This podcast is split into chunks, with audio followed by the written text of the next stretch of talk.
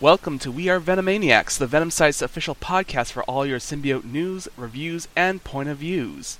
In this podcast series, a few of our of the fan club's esteemed and brave members take to the airwaves to discuss symbiote-related comics, movies, cartoons, games, and more.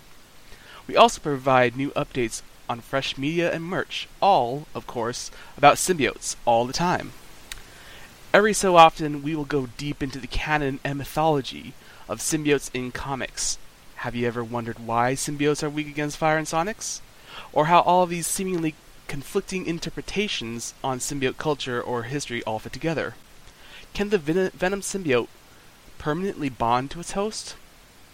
We'll get to all that and more in due time. For now, let's get you up to speed. What is the Venom site? The Venom site, or T V S as you'll sometimes hear us call it, is the internet's premier and officially, unofficially recognized fan club for all things symbiote. If you like Venom, Carnage, or any of the other countless symbiotes characters, the Venom site is your central hub to connect and geek out with fellow fans and get the latest news on symbiote merch and media. What is a Venomaniac? You are, if you like anything symbiote. Venomaniac is a fan-made nickname for symbiote fans, originating straight from the Venom site's own community. Let's start off with a few introductions. First up, we have Carlos, Twitter handle at Black Flame F fifty, returning for another episode. Welcome back, Carlos. Thanks for having me. Next up, we have John, Twitter handle Agent J. C. Harris, also making a return. Hey, John. Happy to be here. In this episode, we're joined by Roman of the R N S Entertainment YouTube channel, Twitter handle Roman R N S. Welcome to the podcast, Roman. What's up, guys?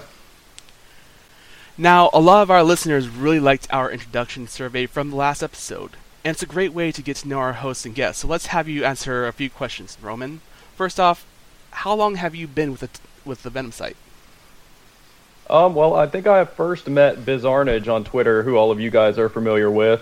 Um, I found out about the Venom site and the rest of you guys shortly after that, and loved that there was an existing community of fans of my favorite Marvel characters. And, uh, yeah, just been conversing about Venom and symbiotes with you guys since then. Great. And how were you introduced to Venom and symbiotes?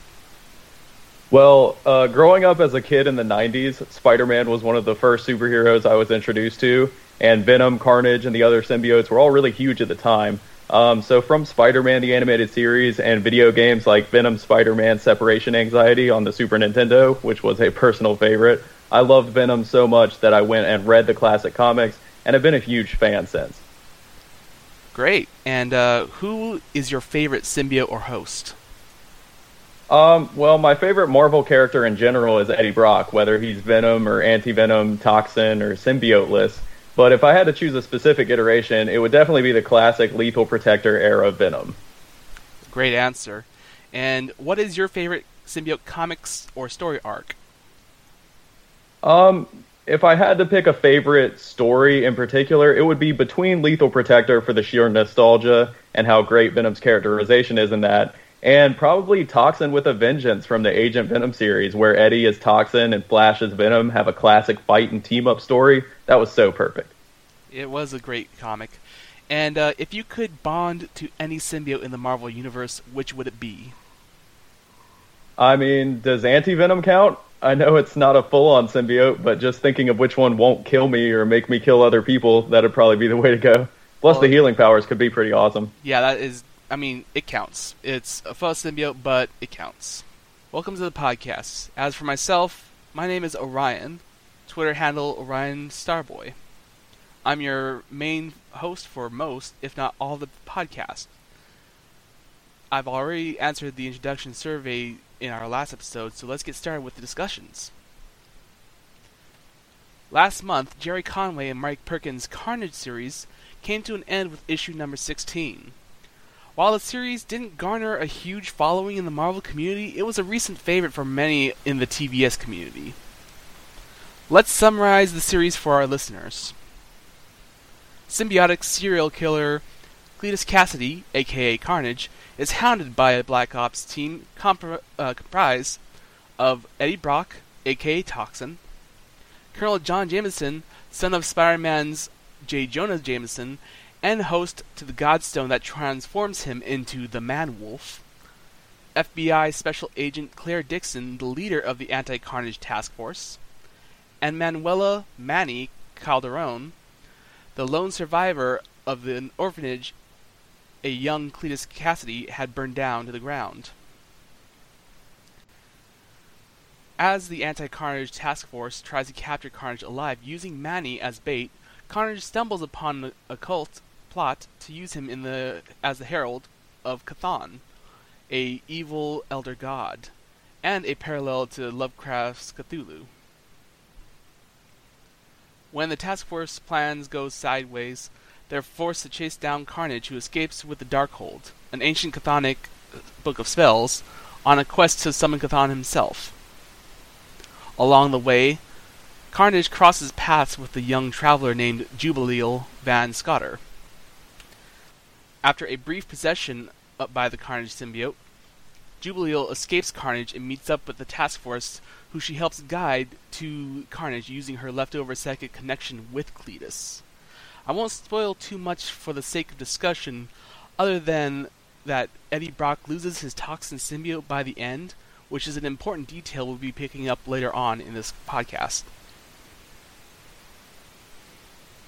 It was a long journey, but we made it, guys.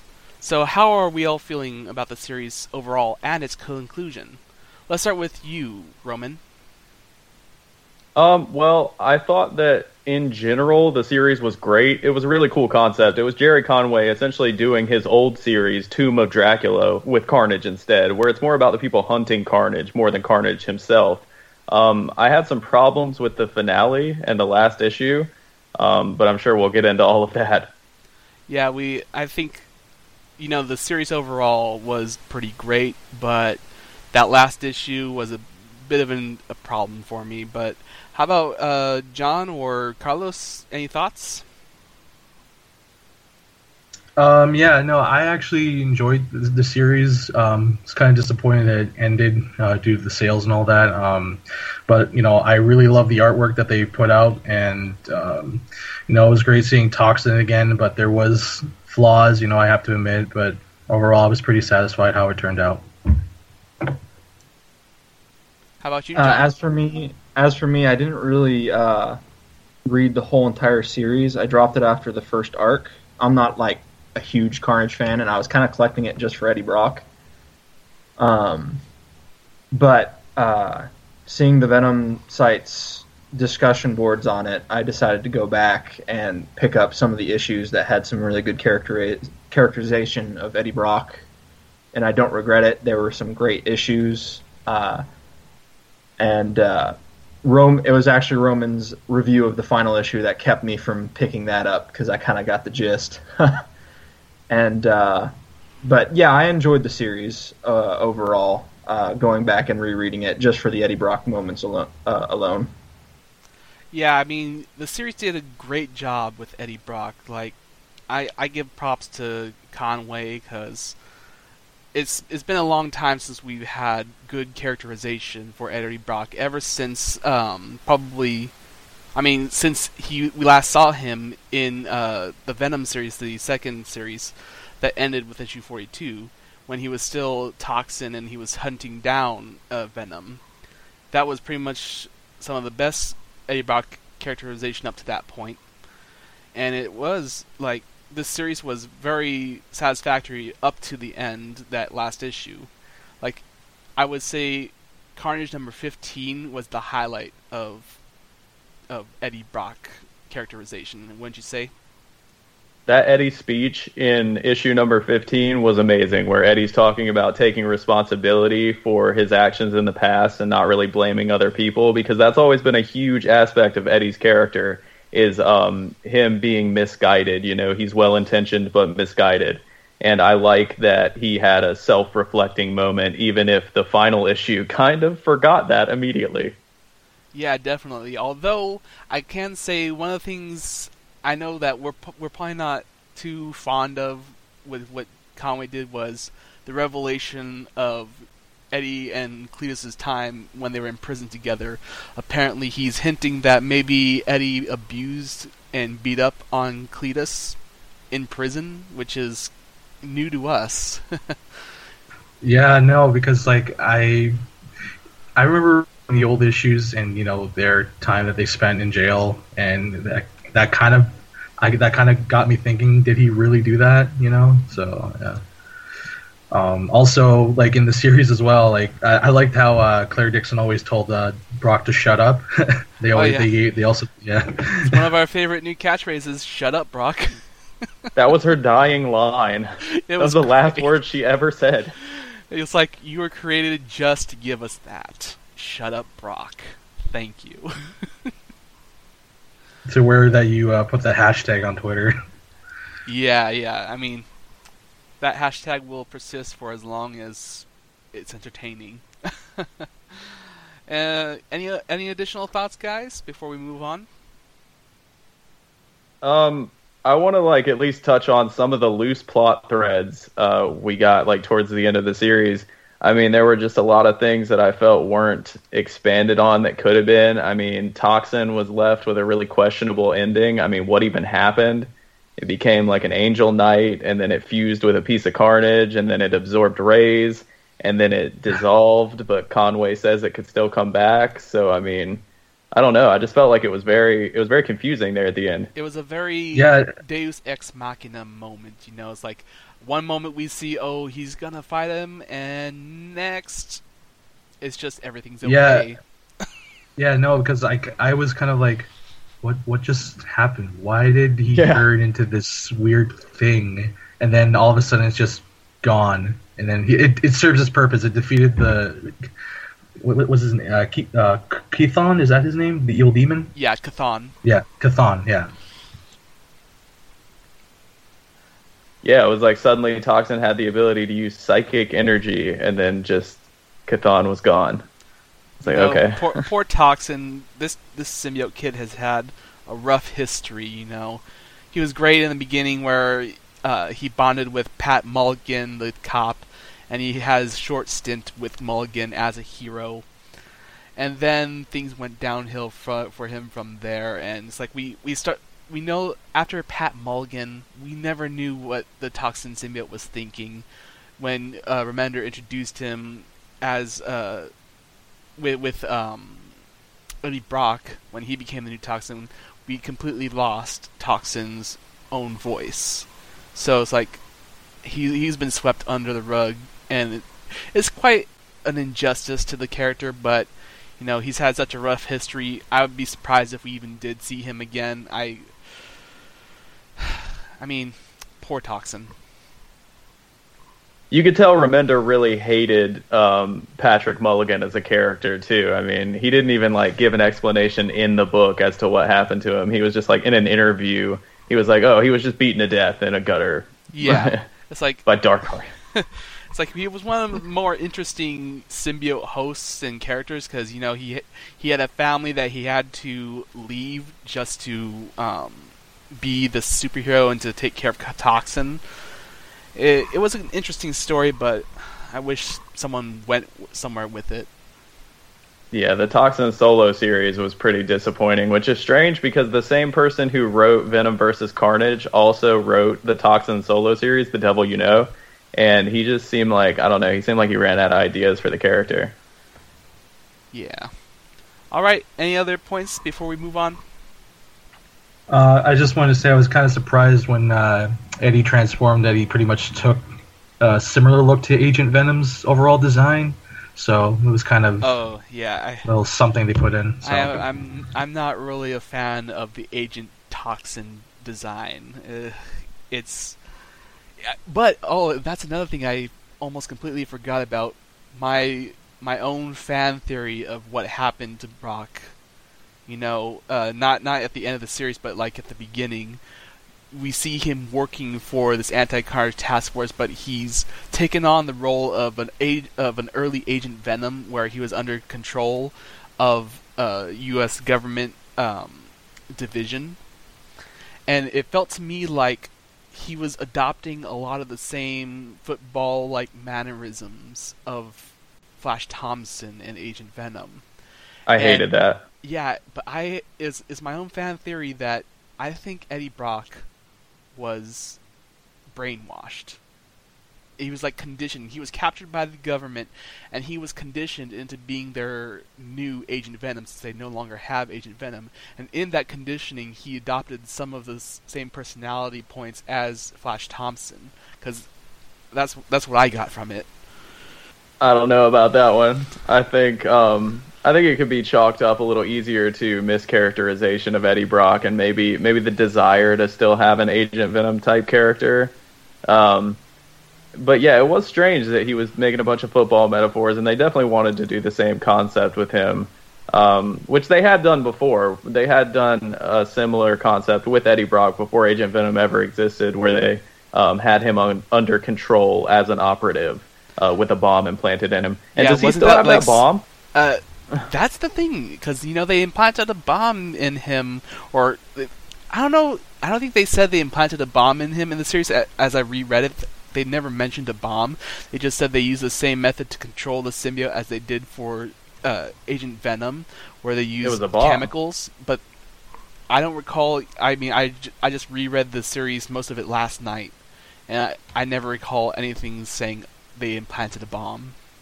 Maybe he still has the bomb from uh, the old series. Oh no, no! They, I think, I think they got rid of that, didn't they? If they haven't, it's it's probably it's been years. Almost like decades almost since I do know story. in the oh sorry I do know in the Carnage series it was a bomb because Claire Dixon had the kill switch, um, and that's that's, right. that's what they had done with Flash Thompson in his series, except the Venom symbiote had removed it, and so when they detonated it, Crime Master had it. He tried to use that um, as a means to take out Crime Master. All that, right. that is right Claire does constantly talk about her kill switch in the first arc. I remember that. Okay, so I think that pretty much wraps up the Carnage discussion. Overall, great series until the end. We're now four issues into the new Venom series by Mike Costa, Gerardo Sandoval, and company. Not a lot has changed since the last podcast by all appearances. Sandoval still pumping out gorgeous art, along with Dano Sanchez Almara's moody colors, but Lee Price still proves to be a frustrating new host for many fans. I know that some of our viewers have commented that John, Carlos, and I were rather harsh in our review of issue one. Unfortunately for them, I don't think a lot has changed on that front. But it might change a bit later, and we'll talk about that when we get into our next segment. For now, let's all discuss our reviews of Venom number one through four. Roman, we'll start with you. Uh, yeah, so as for the new Venom series, uh, I do agree with you guys that Lee Price is a terrible character. I think he's bland. I think he's very anime villain-inspired, but not in a good way. Um, and I feel like he's more of a plot device than a character. I feel like he's there to re-corrupt the symbiote and kind of return it towards what it was before Bendis' Guardians of the Galaxy retcon. Other than that, it's been pretty competently written. Like, I don't have any problems with the way the book is written, but Lee is so bland and unlikable as a character, and the story's been so small, that I just feel like we're kind of biding time. And how about you, John? What's your thoughts? Uh... I think it's gotten a little bit more interesting as the comic has gone on, not because of Lee, but because of the, the things happening around him. Uh, you know, Black Cat being in a gang war is interesting. These F B I agents breathing down his throat is kind of interesting. And but Lee continues to be this edgy character that doesn't really do anything interesting. Uh just abuses the symbiote and says an edgy line and continues on. Uh, but I will say uh, I have enjoyed the last few issues more than the first one, but not by much. And like I said, it's only because there's a little bit more interesting things going on around him, but not he's not himself interesting. All right, and how about you, Carlos? Any thoughts? Um, well, yeah, well, when I read uh, uh, issue four that came out on Wednesday, I mean, I still don't really like Lee as a character. Um, this whole thing that he's doing with the symbiote is not really cool in any way. Um, like, the thing I don't understand now is that uh, the symbiote, it's like, it can't really take a shape anymore. And in Space Knight, he, he could take his own shape without Flash, and all of a sudden now that Lee's in control, it seems like he's more in a weaker state than he was before. And, um, you know, I mean, this whole, like, again, I agree with uh, about the whole point about Black Cat and, you know, the F B I agents. You know, it, it is it is keeping me interested, but, you know, we all know what's going to be happening in the next two issues coming up, and especially with uh, issue one fifty around the corner, so... Which we will be I mean, getting to the uh, uh, we'll be getting into that point in the next section, but uh, yeah, with issue number four, I I still don't like like the rest of you don't really care about Lee, don't really like him. He and I don't understand why other people defend him. Honestly, uh, he what he's doing, you know, he's trying to be this, this crime boss, but what really is the motivation behind that? Why why does he want to be a crime boss? Um, why is he even playing around with Black Cat and the crime war she has going on? And why with the secrecy, you know? I mean, Venom being a secret weapon, why? I mean, if you're so big and intimidating and you want to be...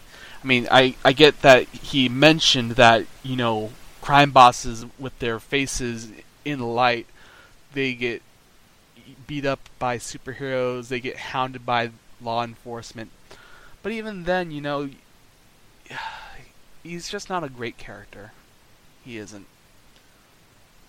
Lee Price, to me, seems like the anti-Flash. It seems like they wanted to make a character who was similar to Flash in background and setup, like he's an army ranger and he's an amputee and all of this crap. But then he's also a remorseless psychopath and he tortures the symbiote instead of befriending it.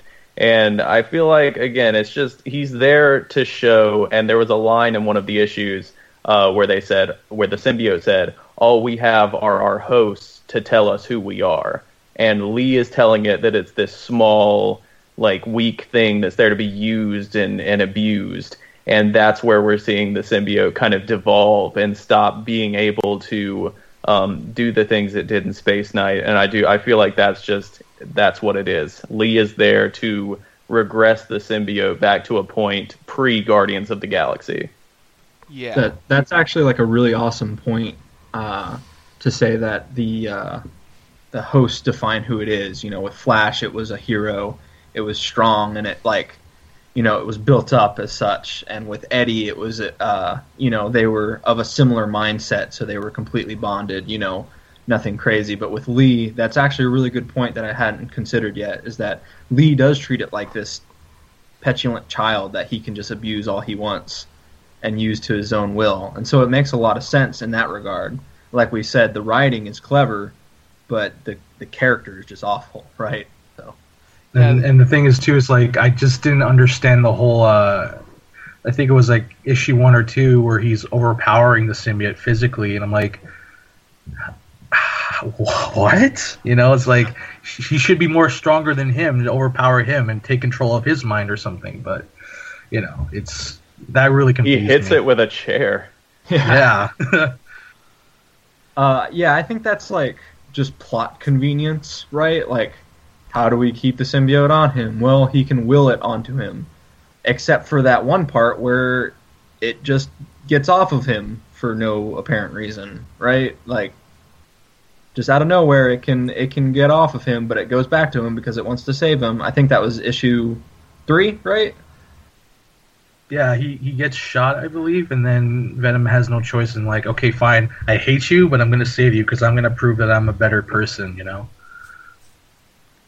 Right, and, and it, it, yeah, I guess, like, okay, the symbiote's being heroic or whatever, even though it doesn't make sense logically.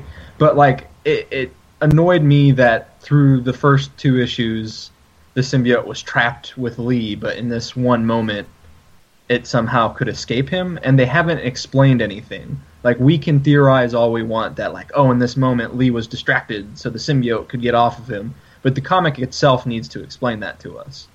Like, we, like, it doesn't make sense that it could just jump off of him at any time, or else why hasn't he just ditched him like he did uh, Fortunato a long time ago? Yeah. yeah, I think that's a good point. There are some little minor contradictions within the book itself like that that I think um, are just kind of brushed over. I feel like this arc is gonna it's gonna make a lot more sense in the long term, and when we get to the next uh, the next topic we're talking about, I think we can flesh that out more. But I feel like the reason this series is so like unsatisfying so far is because it's going to take more issues. I feel like these thing, these issues are just setting up the future plot. Right. If you read anyone's review of the book right now, even the ones that are, are enjoying it for multiple reasons, all say they can't fully enjoy the book because of Lee. So we're not alone in this, like, we're not biased in this fact. You know, reviewers everywhere have been saying the same exact exact thing, that Lee is just a boring, bland character that isn't motivated enough to do anything. And and um, also, uh, John, I mean, we've also seen on Twitter people, like, saying that Lee is better than Flash and Eddie, and I'm like, it's oh. it's such it's so cringe. It's I, I have no words. I have no words for that. So yeah, those yeah. those five Lee fans are going to be disappointed in a in a couple months, I guess. Yep. Although I'll say that whole introduction in, I believe it was issue three, with the uh, with the symbiote explaining, oh, you know, uh, we are defined by our host. This is how our history is created. We have no history of our own, as you as you can understand it. I love that bit about the symbiotes because, you know, we learned a lot about uh, symbiote origins and culture in both Space Knight and Guardians of the Galaxy with the whole Planet of the Symbiotes thing. Um, and it was like they were establishing the symbiotes as, you know, this uh, benevolent spacefaring race where they're going around finding the best host and being space cops. But in the end, the symbiote is still just a passive character, a... Uh, Uh, how did I say, it was um, accessory to the host, where the host is really the one who defines the symbiote. And Lee is not a great example of a of who should be defining a symbiote. And that's what is really terrible about this, because I see that Costa is probably trying to make the symbiote the main character of the story, and making Lee the antagonist, the bad guy. But historically, the symbiote is still just accessory to the host, and we need to care about the host. And that's the issue with this series right now, is that we can't care about the host. That's why it's not really working out. I think that's a really good point, but I also think that is the point of the series. I think that we're moving towards that. I think that um you know, showing us how terrible Lee is as a host, and showing what can happen to the symbiote and how it can change depending on what character it's tied to. Because even if you look outside of, like, okay, Marvel's continuity and the history of the symbiotes, like, look at it from a literary perspective and just as a character, like, symbiote characters are completely based on the host. Like, if you're going to look at any of the past uh, iterations of Venom, you're going to be talking about Eddie Brock. You're going to be talking about Flash Thompson. You're even going to be talking about Matt Gargan when he was Venom. I mean, this defines the character. And like you said, and like the book said, like, the character is going to change depending on who has it. So you can't just leave it on someone like Lee, because he is uninteresting. He is bland. And he is just, I, I feel like, again, there to do stuff to the symbiote instead of to be the host of the symbiote. And I think that's been proven true from many of the interviews. Yeah, and it's like we've all been saying from from pretty much the beginning, as as I have hashtagged on Twitter, uh, we want him to be more like Fortunato and less like Gargan, where Gargan was a villain, you know. He was a real bad guy compared to Brock or to Flash Thompson. But Lee is much worse, and if Costa's original plan was to have Lee be the new host, you know, the new host for a while, for a few years, this wouldn't have worked. Yeah, no, because if that was the case, I really, I really can't see myself picking up any more issues if he's in it. You know, if he's going to be making very poor decisions on how he's going to be using the symbiote and making it even more aggressive than it used to be. Yeah, yeah, and I think I think that's why we're all just ecstatic to talk about the next uh, segment. Yeah, so how about we'll just wrap this segment up and we'll go into the next segment. So, finally, we're going to get to the biggest news topic we've all been waiting to discuss about. Eddie Brock is coming back as Venom in Marvel Comics this April. In Venom number six, Eddie will be rebounding with a symbiote after thirteen long years without him. I assume it's probably going to be like Venom, uh, he'll show up towards the end of Venom six and become Venom, because Venom number one fifty will be his first official real story as Venom. But back before Venom number one was published, Costa said that Eddie would eventually show up in the series along with other past hosts like Matt Gargan and Flash Thompson, but didn't elaborate on how large of a role he'd play. Now we know as of the solicitation for Venom number six, which has a cover of a classic Venom showing part of Eddie's head and him saying, "We're back." Marvel even retweeted the cover, making the announcement official. Eddie Brock is back, baby. Details surrounding his return are non-existent, and we still don't know how this will play into May's mega-sized anniversary issue, Venom number one fifty, which has been marketed as the biggest Venom event of the decade. But we can speculate. So let's talk about our hopes, dreams, and fears with this exciting news. Again, we'll start with you, Roman. Well, uh, as a major Eddie Brock fan, like I mentioned, Eddie Brock is my favorite Marvel character by far. Like, it's not even a contest. This is the best news that could have happened to me, and it was something that I've been hoping throughout this series was their plan. And I think that um, a little bit of my faith in Mike Costa has been restored with these, uh, with this news being dropped. Um, and I'm so excited. I can't wait to see what they do with it. We do have, we know a little bit about Venom one fifty just in the past couple of days. Even they've been talking about it. Um, we know that there's going to be an Eddie Brock adventure in one fifty, his first adventure at the symbiote, like you said. Um, we know there's going to be a flashback to his Lethal Protector days, just to really like nail in that nostalgia, and we're finally going to get the explanation of how Flash Thompson and the symbiote were separated, which we all need. Right. I'm extremely excited for this as well. This is like, this was this is the love letter to symbiote fans. Uh, I, I believe that they were talking about since the beginning. Uh, I feel like they're showing a lot of respect to both characters, both Eddie Brock and Flash Thompson, with Venom one fifty, and it makes me, as a fan of both, ecstatic. I think it's awesome that uh, Eddie Brock is going to start off with a new numbering even, uh, going back to legacy numbering, and I think it shows even more respect that they're getting Robbie Thompson, the man who wrote for Venom Space Knight, to do to write a natural conclusion to Flash Thompson's time as Venom.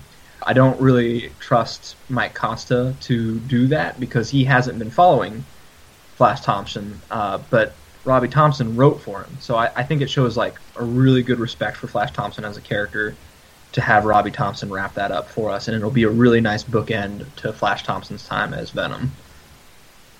Yeah, so uh, before we continue with this discussion, I just wanted to point out that, as John said, with Venom number one fifty, we will be returning to legacy numeration.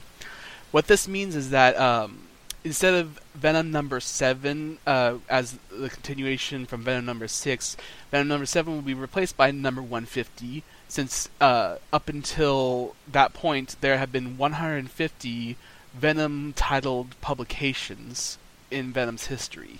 So, uh, after Venom number one fifty, the series will continue, but with this new numeration, w- starting with Venom number one fifty to w- number one fifty-one and onwards.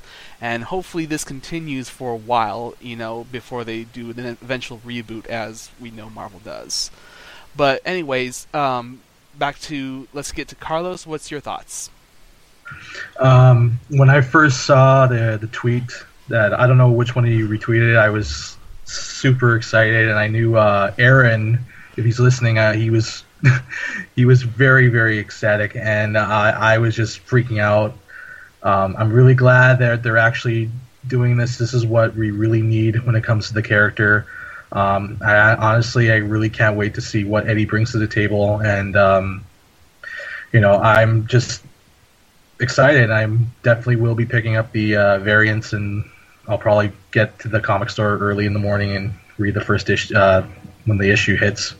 Um, but as for um, as for what I'm hoping for, um, I'm hoping he can probably, you know, uh, we strengthen the relationship with the Venom symbiote and all that, and hopefully uh, we'll probably get to see more battles between him and Spider-Man, and maybe he'll have more original stories coming in the in the new year in twenty seventeen. So I'm actually lo- really looking forward to that. So yeah,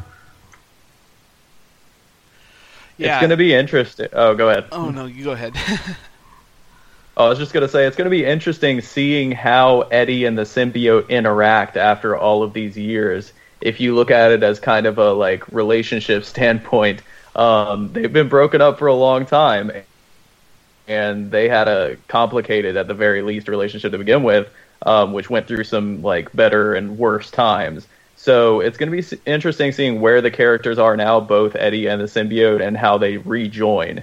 Because Eddie, as we've seen, has been in a giant redemption arc for a good while. I would say even um, from Anti-Venom on. And the symbiote has now experienced like an abusive, horrible host in Lee Price. Um, so by contrast, Eddie's going to be looking like a great, you know, alternative to that. And us as the readers probably feel that as well. Yeah, it's going to be great because, you know, we've seen the symbiote and we've seen Eddie going through these redemptive arcs. And unfortunately, it looks like Costa's setting up the symbiote to devolve back into somewhat of its corrupted state before the whole Pint of Symbiote arcs. Um, and that's the really unfortunate part because, you know, we could have had Eddie and the symbiote come together and say, you know, we really want to try to do better, but now it's going to be more like Eddie's the one who wants to try to do better if that characterization persists, if Costa keeps that. And uh, then we have the symbiote who's corrupted again, um, be a bit more savage. And it's going to end up being a Lethal Protector situation, I think, where uh, he means well, but his methods are quite violent. Um, and as I had tweeted, it's a bittersweet reunion for me because I've I've been a proponent for Eddie Brock as Anti-Venom. That was his best character arc, um, for redeeming himself as a good guy, and that if he had bought when when he bonded with a toxin symbiote, he was reverting back into that Lethal Protector, and it's like it's bittersweet because it's it's nostalgia, but it's also um, stepping back from that progress that we had. Um, but didn't uh, didn't you also say uh, they were going to be hinting a return of Anti-Venom pretty soon? No, no, no. Um, what it was is uh, there was another interview with Dan Slott about Amazing Spider-Man, and someone had asked him about, uh, you know, what about Eddie Brock's and the new Venom, and he had mentioned that last time he had wrote about Eddie Brock and Venom uh, was when Eddie Brock was Anti-Venom, although I think he might be forgetting his Renew Your Vows uh, miniseries from Secret Wars, uh, which had a version of, e- of Eddie Brock and Venom, which I really did not care for. Yeah, he killed him off in the first issue. Not only that, he made Eddie Brock um, he, a monster. A monster in that he was okay with threatening to kill a child, an innocent, which is totally against his coda. Um, but no, he he was just making the mention that the last time uh, he wrote Eddie Brock in Amazing Spider-Man, he was Anti-Venom. And I thought that would be some sort of little hint, because he also said that Flash Thompson will be making a return in the Amazing Spider-Man series as a side character, you know, as the supporting cast, as he originally was. Uh, of course, that's cementing the fact that Flash Thompson won't be Venom anymore, which we pretty much guessed. And I was just suggesting, you know, oh, you know, he's talking about Anti-Venom and he's talking about uh, Flash Thompson returning. Maybe it could be something, but it, that's just speculation. I feel like it's important to note, um, too, even as Anti-Venom, Eddie Brock, uh, he still never quite ventured fully into that hero role. Now, it was like a big, it was a big step towards his redemption, um, but especially if you look at, I, I believe it was New Ways to Live with the Punisher team-up arc, he was still incredibly violent. He was still acting as an anti-hero. He was still um, almost murdering people, and the only thing that was stopping him was his... Um, side character Jenna, who yeah, was um, his parallel for drug addiction. So I, I do that's one thing I do miss about Anti-Venom and everything is Jenna Cole, his junkie sidekick character who he saved, because uh, to me she was his personification of his conscience. You know, whenever she was around, he wanted to be better, and in return she wanted to be better because of him. And that was a great dynamic uh, that they had going, and they completely dropped the ball on her character, and she's she's pretty much non-existent these days. I really want to see some closure, like what happened to Jenna, you know? I think it was a good parallel for Eddie. It, it was good to show, um, you know, how the symbiote can be, it can be something that you can control and that you can do, like, reasonably, or that it can, you know, start to control you. And even though Anti-Venom wasn't a symbiote per se, it was just going into that, like, the themes of the character throughout his entire history. Um, it would be cool to see her come back. It would, you know. I mean, as an annual, you know, I would like to see Eddie Brock addressing some of his past supporting characters, from New Ways to Live with Jenna Cole, and from his uh, Lethal Protector days in San Francisco uh, with uh, his, uh, I think it's Beck Underwood, Underwood was her name, his old girlfriend from San Francisco who was a lawyer. That would be, that would be nice to see some closure on that part, because he just kind of left San Francisco. Um, and he has had a rough history with her, you know. If you read Venom the Madness, you know that he he got a bit uh he got a bit rapey with her because of his insanity. Well, we will be getting a flashback to the lethal to the Lethal Protector days um, in one fifty. So who knows what kind of you know what kind of characters will be showing up in that. Uh, I also remember um, in the old issues, uh, Brock, when he befriended these Uh, homeless people, and they were doing drugs, and they ended up dead, killing themselves, and there was also other people he couldn't save. So hopefully that doesn't transition over to the new issues where he tries to save, save someone and it ends up backfiring in, in some way. Yeah, I wonder if I wonder if Mania could be um, introduced into Eddie Brock's story uh, in kind of a similar way, because he does seem to find these wayward Um, either youths or wayward people that are, you know, going through similar troubles, and he at least tries to save them. Uh, that even happened in Carnage Unleashed, where he, he found a, a girl who was moving to New York to, like, move in with this heroin addict and stuff, and he was trying to help her out. Yeah. Like, I I like the idea because, um, you know, it's always, like, with wayward uh, girls, you know, we had Jenna Cole, we had the the woman you were talking about, I don't exactly remember her name, she showed up for like two arcs.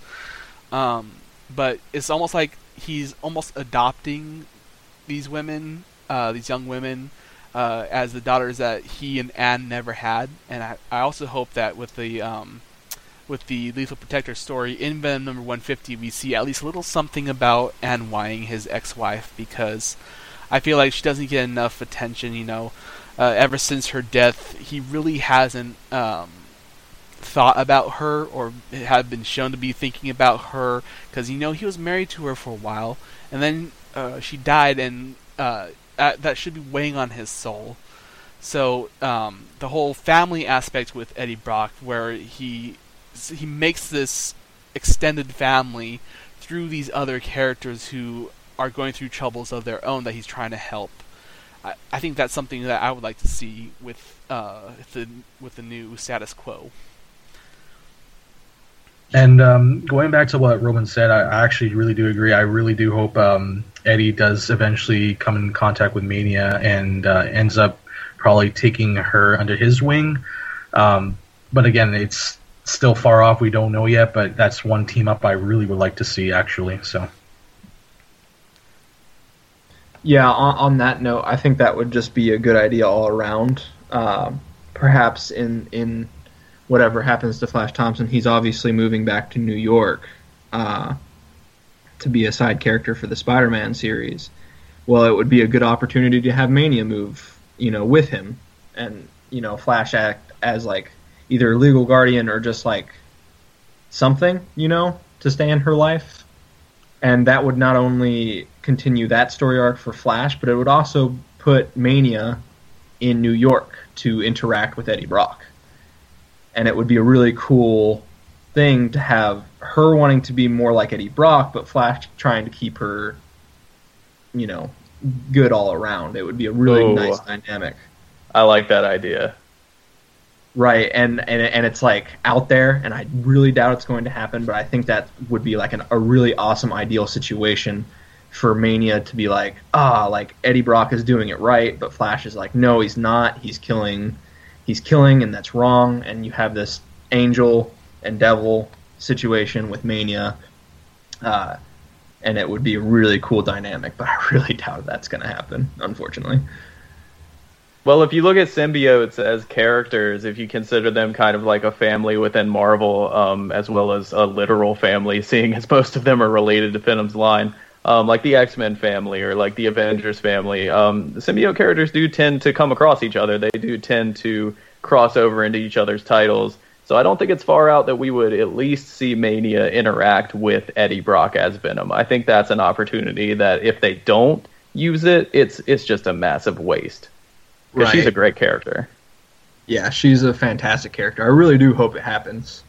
Uh, but we'll see down the line. They've, I'm sure they've got a lot planned. Unless, you know, we do have that story with Flash and the symbiote in Venom number one fifty where we learn what happened between them, that they separated, if that's somehow connected to Andy and Mania. Something happened where the Venom symbiote did something to them, and that caused the rift.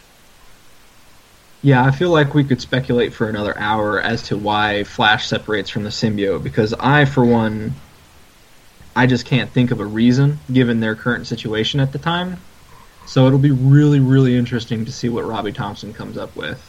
Uh, some moral reason that Flash Thompson would leave uh, the symbiote, or vi- vice versa. Who knows what's going on.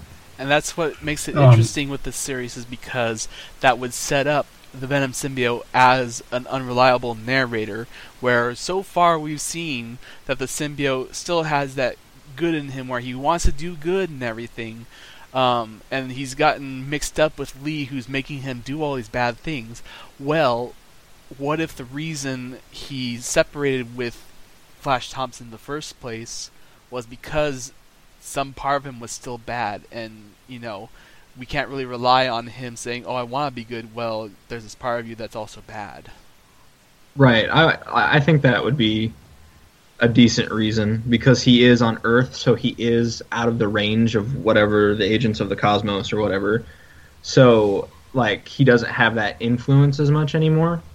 And so it's very possible that he, who knows what, he could have killed someone and Flash was like, enough, like, this has to end. And so that he someone got... someone could have been Mania. That's very true. That's oh wow. Well, don't don't kill Andy. Uh. Yeah, no, please do not. Yeah, no, I don't want her dead either. But I'm just saying, possibly. If anything, Flash could have decided that, you know, I feel like Flash as a character really outgrew his time as Venom. I mean, and that's yeah. one of the problems you have with having a heroic Venom is. You do, like, they did move completely away from what makes Venom stories, um, the conflict between the host and the symbiote, and what that does to both of them, especially what that does to the host psyche. That's that's a large part of the characterization. So once you move past that, you're just a guy with a suit that talks to you. So I feel like Flash kind of outgrew the symbiote, and he may have left it.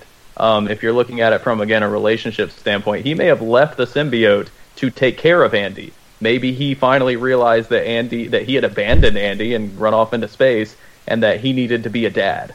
and maybe the Venom symbiote in his mind was getting in the way of that, or maybe something bad did happen, you know, but I, I doubt they would kill off Andy uh, for that. Right, I I think I think we're we're gonna see something very interesting coming out, and I, I'm just excited for it to happen. I really want closure on the character, uh, at the Venom, the Agent Venom, past five years. I re- I really like a, to bookend that. I, it's been really frustrating for the past couple months, just being like, well, it, he's not, they're not together anymore, and I guess you'll find out why. But it, it's really reassuring that they are getting Robbie Thompson to. to write a story and finally bookend it. And there's another thing that I'm also excited about is, you know, the creators who are working on Venom number one fifty for the Lethal Protector story with Eddie Brock in the past. We have David Michelinie, the one of the co-creators of Venom, working on that story. That's freaking blowing my mind, you know. He did Venom Lethal Protector. He did the original stories with Venom. It, it's, I'm excited for that. It's it's a real treat. So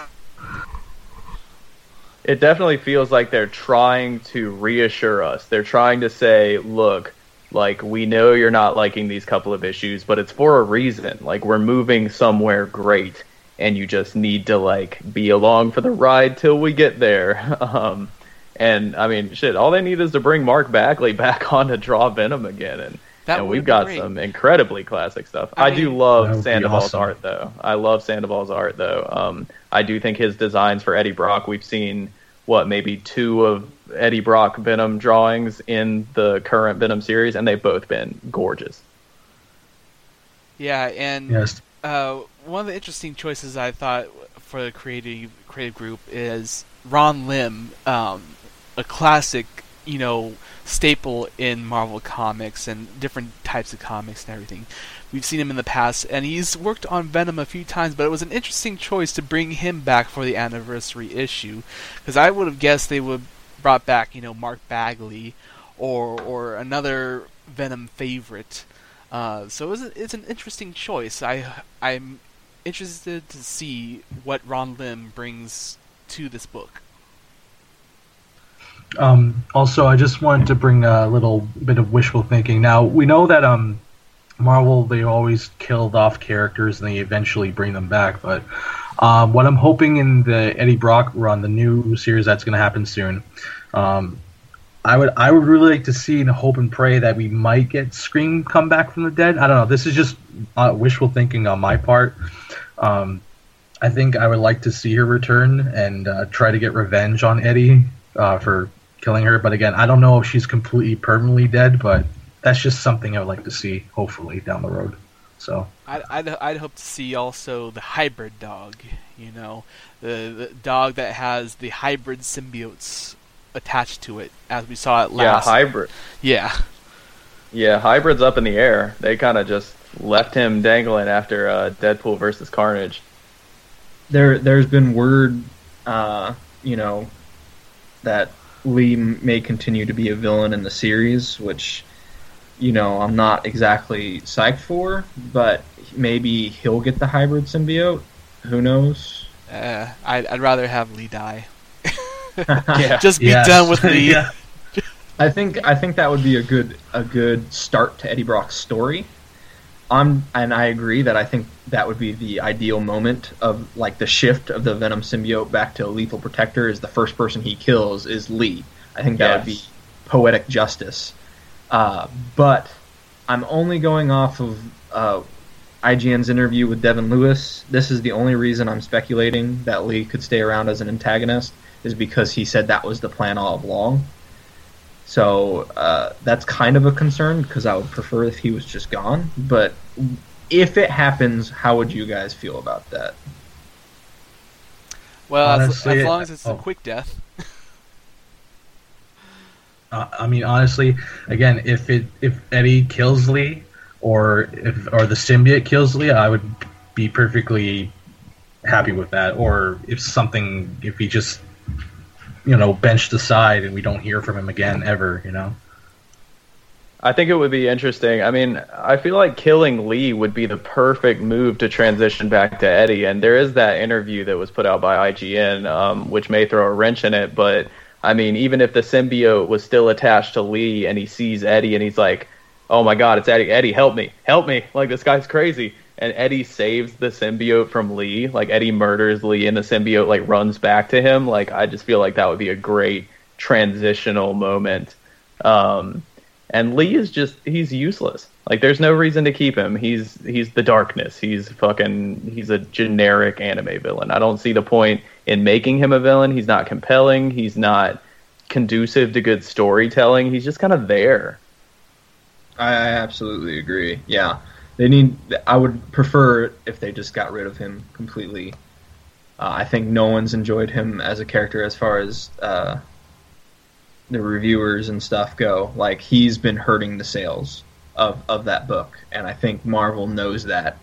You know, uh, I think Marvel uh, is seeing like what's happening here, and they're moving to, you know, feed to our nostalgia, right? To move back to Eddie Brock, to go back to classic lettering or legacy lettering, numbering. Uh, or numbering, I'm sorry. Uh, one fifty, one fifty-one. It's basically another reboot, but even better, right? Like, I think people are going to see, like, Venom one fifty, what is this? And they're going to pick it up and they're going to read it and they're going to love it, you know, hopefully. Although I would say there is one thing that gives me caution, and that is, from the beginning of this Venom series, Costa has been saying he wants to make Venom a villain again. He wants to make him a brain-eating villain again. And we haven't seen that part of Venom with Lee, and I'm afraid that his idea of taking Venom back to its roots means taking Eddie Brock's Venom back to being a villain. And I'd rather... and. It doesn't make sense to me because, you know, he's been on this redemptive arc. He he should be becoming more of an anti-hero like his original uh, Lethal Protector self, but better. And I'm hoping I, I, that we don't see him become a straight-up villain.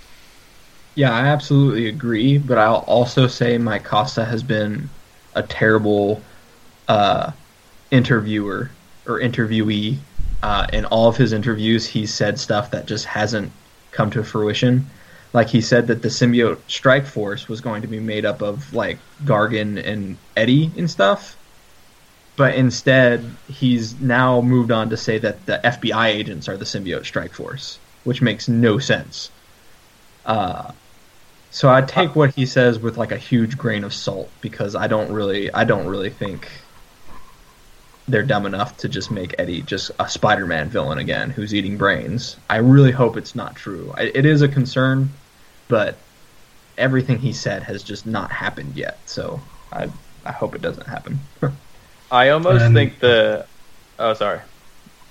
No, I was just going to say the only the only concerns I would have is, like, like I really hope that, okay, once Eddie becomes Venom, but... You know, when he's, like, I hope he's not gonna, they're gonna, like, okay, you guys had your fun with Eddie, now we're gonna take the symbiote off and we'll do that in about five months or half in the year, and then it'll just go back to Flash or go back to Lee, and he somehow comes back, and, you know, I don't want that to be, like, a, a, a total buzzkill, you know, this has to be something that needs to last for a good long while, you know, so... There's no way they're doing all of this and then just making Eddie super temporary. There's honestly, it's just, there's no way. I mean, unless the book was panned unanimously by all fans and people just weren't buying it, which I could never see that happening. They've made such a big deal about this and they they propped it up so much and they're really, like, they seem excited about it. Um, I feel like Eddie's return is here for at least a sizable Venom run. Um, and it... it It's great to see that Eddie Brock is going to be getting an ongoing, because most of the time with classic Venom books, um, which is kind of more impressive with them doing the math to figure out it's at one fifty, uh, Venom was always done in miniseries. Venom was always done in like five issues, four issues, six issues. Um, so I'm really excited to see an Eddie Brock book that's an ongoing. I want to see them build up story arcs over time and really, like, see those come to fruition. I want to see him interact with more of the Marvel Universe. Um, I think it's just, it's a great time for Venom, especially after the past couple of years um, where it seems like they didn't really know what to do with the character. Like, I mean, since twenty thirteen, um, that was the last really, like, in my opinion, like, good, long, ongoing Venom book. Yeah, it, it like lasted like forty-two issues for Agent Venom, right? Yeah, it was amazing. Yeah. forty-two issues. He's been on three teams. He, you know, it's forty-two issues, not including all the in between, like the Scarlet Spider crossover. Uh, you know, Agent Venom was extremely successful, and so that's why I'm extremely curious to see how successful this new Eddie Brock series is going to be. You know, I have no doubt that it'll be very popular at the start, but I'm I'm very curious to see if we're going to get to, let's say, Venom two hundred. Will it last fifty issues? I'm very curious to see. With how Marvel's going right now, I don't think it's Eddie Brock's fault if the sales go poorly. I think it'll be more how Marvel's been handling everything. Uh, so it'll it'll be interesting to see if they just reboot it once it gets close to twenty thousand, like they have been with everything else. But I hope it's a soft reboot in that, you know, uh, oh, the fans are seeing, you know, these new fans are like, oh, you know, where do we start? Because this is starting at number one fifty, and it's like, well, what about the previous one forty-nine issues? It's like, oh, well, we're just going to restart with a with the new numbering, you know, issue number one, and we're just going to continue the story with Eddie Brock. I hope that's what it ends up being. But I also hope that this is a sign of things to come with Eddie Brock returning, because, uh, yes, Marvel has stated that um, come later in the year, we are going to start seeing a line-wide um, new initiative with them returning to, you know, uh, focusing on the original characters, the original Iron Man and all that. They're bringing back these original characters to almost do a sort of um, D C rebirth type of situation where they're going back to basics, even though they're going to still uh, keep a lot of these new characters like Miz Marvel and all that. Um, but I hope it's a sign as well that Venom might be getting some attention in other media. Uh, that Eddie Brock is coming back, because we already know there's been rumors, not recently, but in the recent past, of a Venom film. Uh, a independent Venom film uh, being produced by Sony, but also in relation to Marvel Entertainment. Uh, Marvel Studios, rather. Uh, I think that's never going to happen. I, well, I think that's a huge reason uh, that Eddie Brock is back. I think it's a com- it's a combination of a few things, because Marvel could have easily said, uh, bring Flash back, corrupt the symbiote, and give it back to Flash, uh, because Agent Venom sold extremely well in the comics. But they didn't do that, and I think that's because in the movies and in in video games, they're starting to they market for one another, and I think that's a, a really big reason why Eddie Brock's back. I think we're going to see classic Eddie Brock Venom in Marvel versus. Capcom Infinite. I'm almost positive at this point. I, I think I'm not positive that he's going to be in the movies, but if they wanted to go that route, of course they would want Eddie to be Venom in the comics. I think because Disney is this huge force that controls Marvel right now, I, I believe like that's a huge reason Eddie Brock's back, because it's way easier to market classic Venom, and he's way easier to put in things. Yeah, and not only that, we have his thirtieth anniversary coming up in twenty eighteen. Even though they're saying this is uh, the number one fifty will be the anniversary issue, it's a year early, but uh, because uh, Eddie Brock's uh, Venom was created in nineteen eighty-eight, next year will be the anniversary, and they've been ramping up, if you've noticed, in merchandise, they've been ramping up on symbiote oh, and yes. Venom-related stuff. So I'm hoping I mean, this is a good sign. Plus, they've done Venomized covers for all of their other books. Um, and I do agree that he might be showing up in the video games a lot more and other media like that. But uh, Marvel does not want to promote Sony's movies. They don't want to promote a Sony Venom film. Um, so I think that, like, looking back at the comics, like Marvel's rebirth, as it were, whatever they end up calling it, this new initiative, they are definitely taking a page from D C Rebirth, and part of that is returning the, you know, considered iconic characters back to their original roles. Um, Eddie Brock is part of that. We've got the new Spectacular Spider-Man, which is going to be in continuity, and it's going to be running alongside of Dan Slott's series, um, but it's going to be returning Spider-Man back to a web-slinging, you know, street-level superhero again. And we've seen announcements like that across the board for characters, and we're going to be seeing a lot more.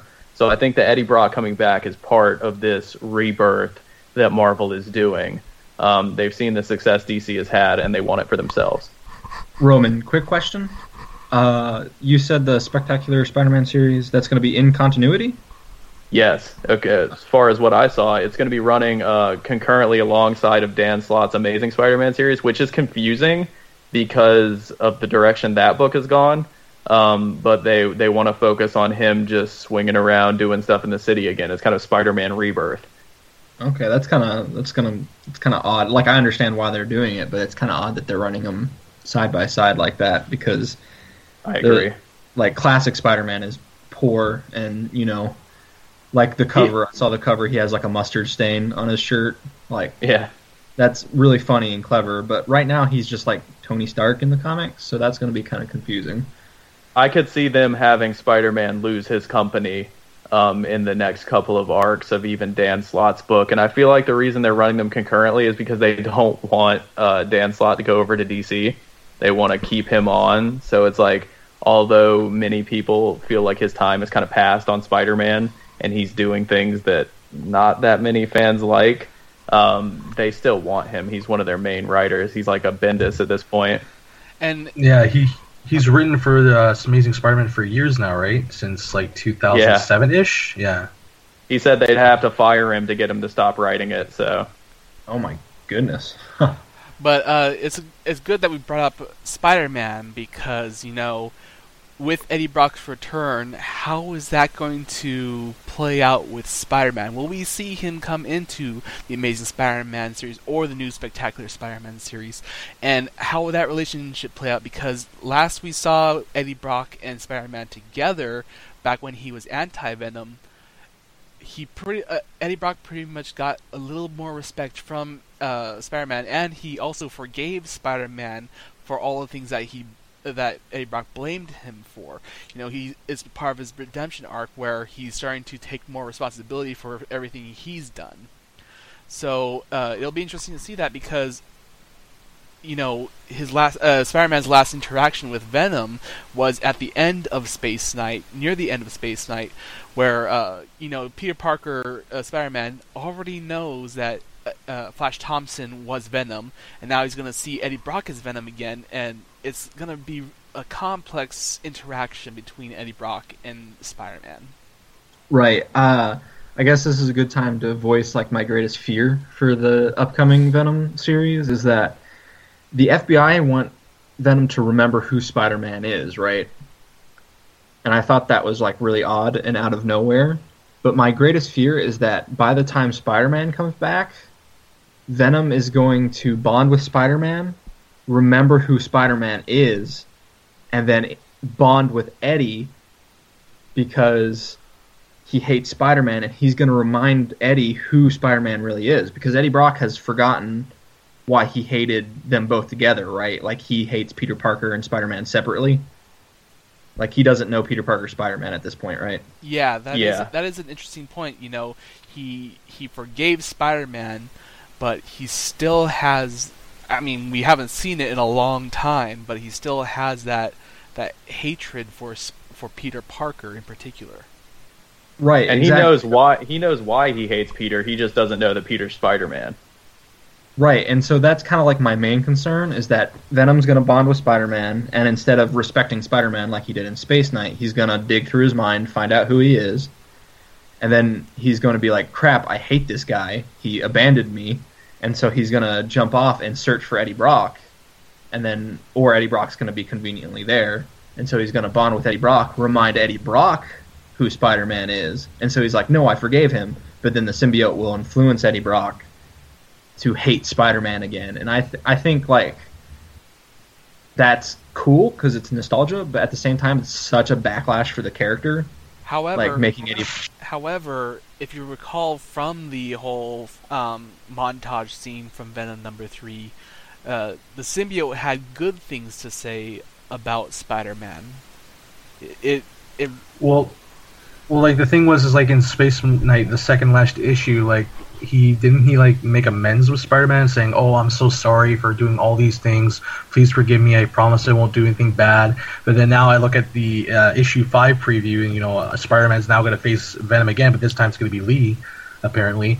And it's like, well, all that just got thrown out of the window is what I'm getting. So, well, in Space Knight, Venom doesn't remember who Spider-Man is. Like, he doesn't remember his secret identity or anything. And and and they kind of retconned that because, remember, Robbie Thompson had it so the symbiote didn't remember its previous host. We know that's untrue now because it remembers Matt Gargan.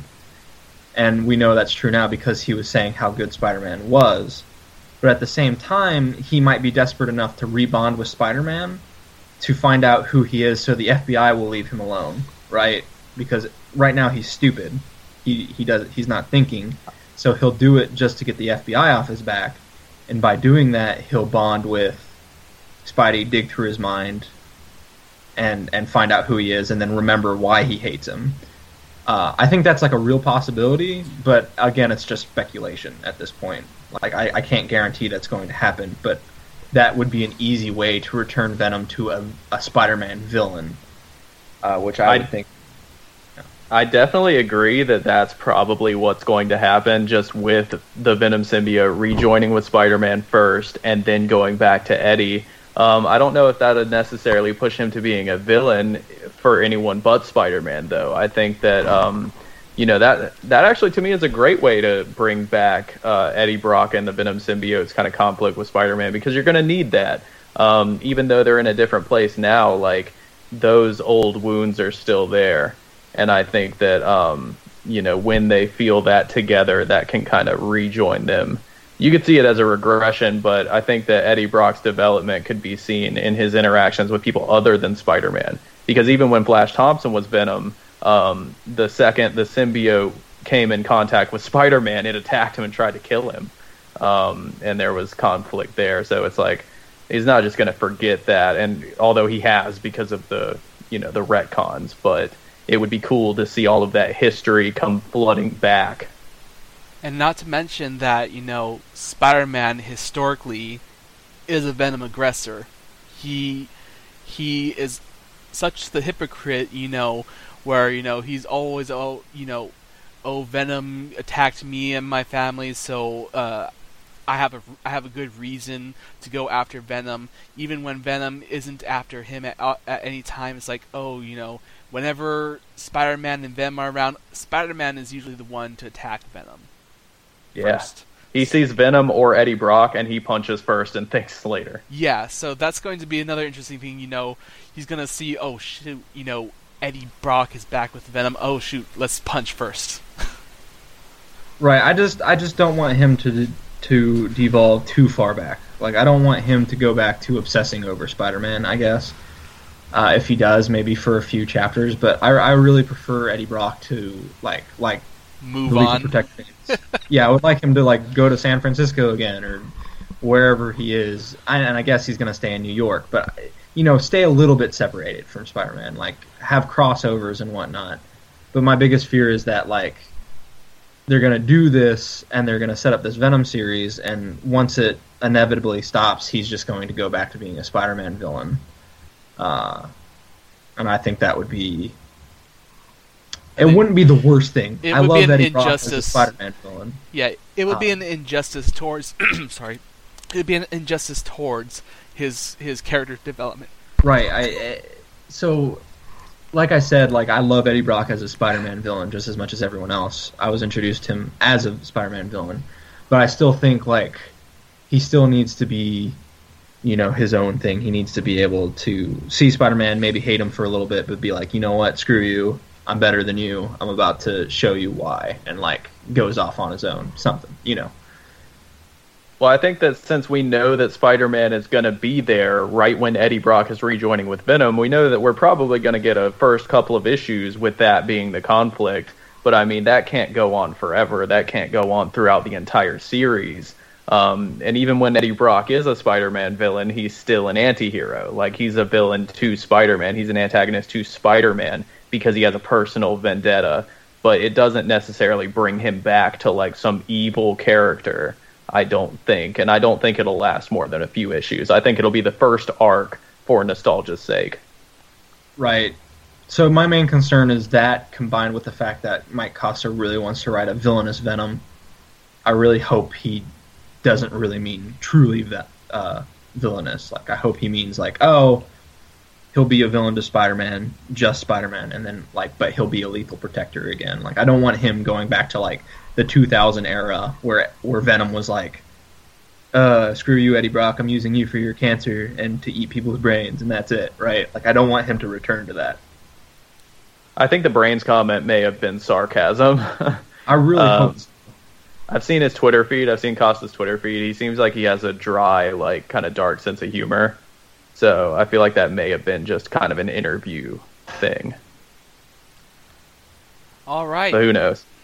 Well, I think that's a good time to wrap things up. We don't want this to go on for too long. We can just continue onwards and onwards about our hopes, expectations, and fears about this.